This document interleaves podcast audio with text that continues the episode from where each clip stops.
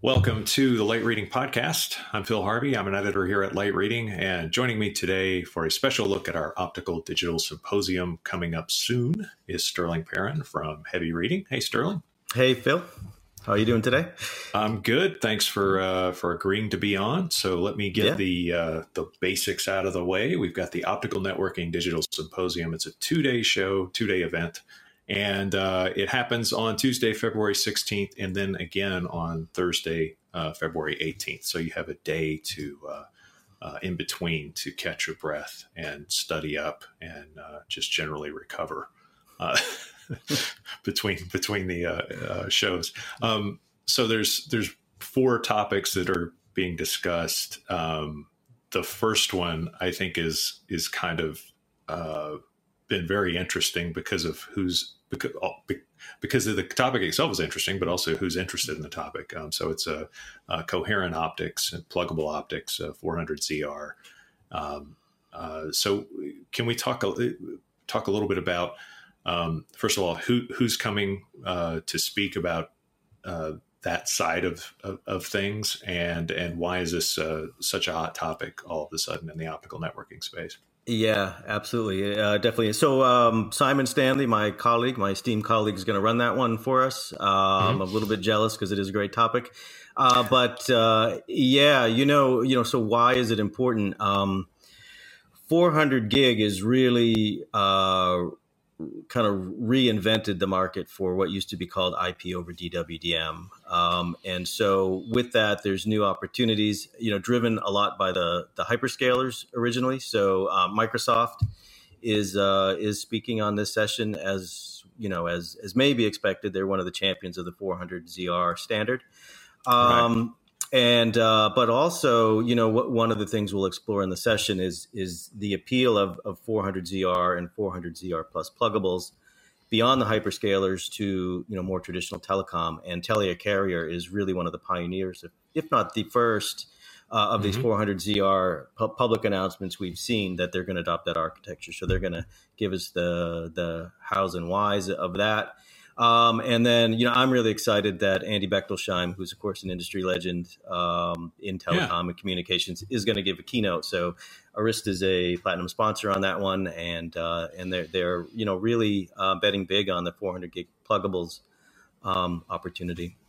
Yeah, how does that change the the the switching and router market? I mean, I'm sure he'll talk about that you know, eh, during his uh, during Bechtolsheim's uh, uh, keynote. But uh, but just in in general, what how is it shaking up that market? Right. So you remember historically, there's been you know huge interest in these pizza box, one RU, compact, uh, whatever you want to call DCI built boxes mm, over the years. Yeah. If uh, yeah, at 400 gig, as these pluggables move to routers, it, it does eliminate those in those applications, and so it changes who's uh, kind of who's you know wielding the power in that uh, type of situation. So if you take pluggable modules and they go into an Arista router in this case, or you know, or Cisco or uh, anyone else uh, that mm-hmm. sells mm-hmm. them, then it's removing the the pure play DWDM guys from that equation. Um, and again, the, the key is we know the hyperscalers like that architecture for DCI. The big question is how does that apply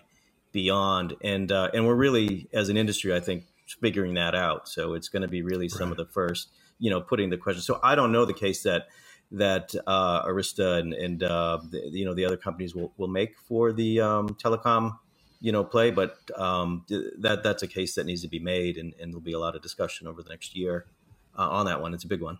Yeah, definitely. Um, so the the second topic uh, is high performance DWDM systems for long haul and subsea applications, which yep. um, again is that and now unlike the other stuff this is a pretty well established market and um, and the, the norms of this market are pretty well established is anything um, what's yep. what's the main topic of conversation happening around so that? so that one you know this is an area where um, in the super high performance and certainly on the sub subsea that the hyperscalers have just really i guess another instance where the hyperscalers are just really um, taken over the world of optics. So we have Facebook. We're happy to have Steve Grubb give a, a keynote.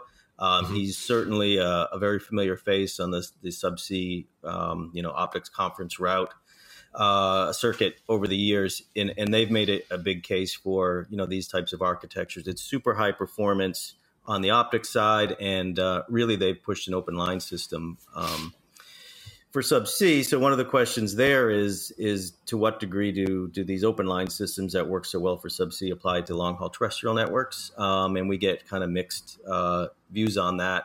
But you know, it's it's a case. It's another case of hyperscalers really defining architectures that look really good for traditional telecom, and then how do, how do these guys adopt it? Um, and it's also it's also really the sort in some ways the opposite of what we just talked about with ZR moving to pluggables uh, and more you know commodity. Uh, mm-hmm. The subsea and, and ultra long haul is the absolute highest of performance, the most specialized, and traditionally has lent itself to the most you know specialized suppliers that have to invest a great deal in in those types of systems. Um, so different, you know, totally different dynamic to that market. Yeah, yeah, that's what that, that's what why I found it interesting. Is it's kind of a completely different speed than than everything else that we're talking about. Um, absolutely. Uh, I'll skip over one topic for uh, for the Thursday program. So uh, the the the idea of optical networks supporting uh, five G Phase two services. Um, we're going to cover that in the news, but also um, we've covered the heck out of 5G and and all that needs to go into it. So we'll be interested to see what's discussed there. But uh, but but for the sake of uh, staying on time here, mm-hmm. um, let's quickly cover uh, open and disaggregated packet optical networks because that mm-hmm. seems to be causing industry disruption, and that'll be the second topic that's covered on the Thursday program. Yeah. Um, what's the the the broader context of these uh, open and disaggregated networks and and what type of companies we're we going to be hearing from in that area. Yeah good good point. So it, that's a super hot topic. Um, so 5g i agree. It's you know we, we've been talking about it over the past year. It continues it evolves. Uh, i really feel that this year is, is just a really pivotal year for disaggregation and, and open systems uh, for for packet optical. And you know we're seeing that in the interest in this session. So we have telefonica um, and they've given um, you know they in their they're they're very active in TIP uh, in the Open Optical Packet Transport group within there. We're doing a lot of work with them. They're continuing to champion these concepts that that are starting to, I think, broaden in appeal um, pretty pretty significantly. I think the industry is realizing that, you know, if you look back, I guess 2017 with that Voyager platform from Facebook and a lot of skepticism, and that really didn't didn't go anywhere. But there's been several years of innovation, a lot of input from network operators, and I, I think the industry is really starting to understand. Here is uh, the open and optical disaggregated model that that will apply to the to the telecom market, and I think you know you're just seeing a lot of momentum. Colt is the other operator on that one, another you know historically very innovative operator, obviously pan European. Uh, yeah, yeah, and, and, and both both operators have been known to kind of push the uh, pu- push the rest of the industry in terms of uh, you know getting them to uh, start thinking about adopting newer technologies in the optical domain. Um, okay, well, we're uh, definitely looking forward to the show. Uh, so again, uh, this happens on uh, Tuesday, February sixteenth, Thursday, February eighteenth. Sterling Perrin, thanks so much for joining us. All right, thanks, Phil. Looking forward to it.